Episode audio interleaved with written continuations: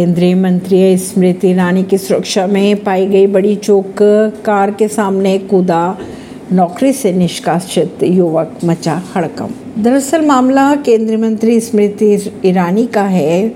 उनके आगमन की सूचना पर सभी कर्मचारी कुंवर मऊ गाँव पहुँच चुके थे। वहाँ एक कार्यक्रम स्थल से कुछ दूर पहले अचानक धीरेन्द्र कुमार, मंत्री की कार के आगे कूद पड़ा।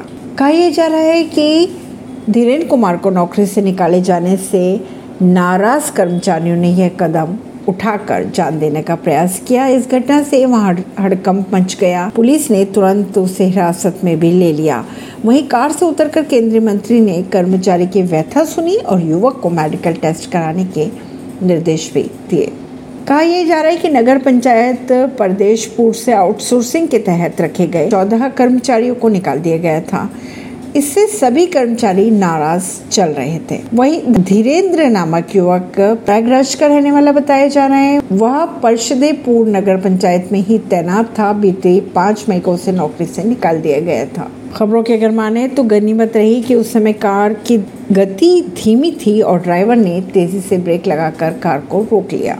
ऐसी ही खबरों को जानने के लिए जुड़े रहिए जनता सरिश्ता पॉडकास्ट से। परवीन दिल्ली से।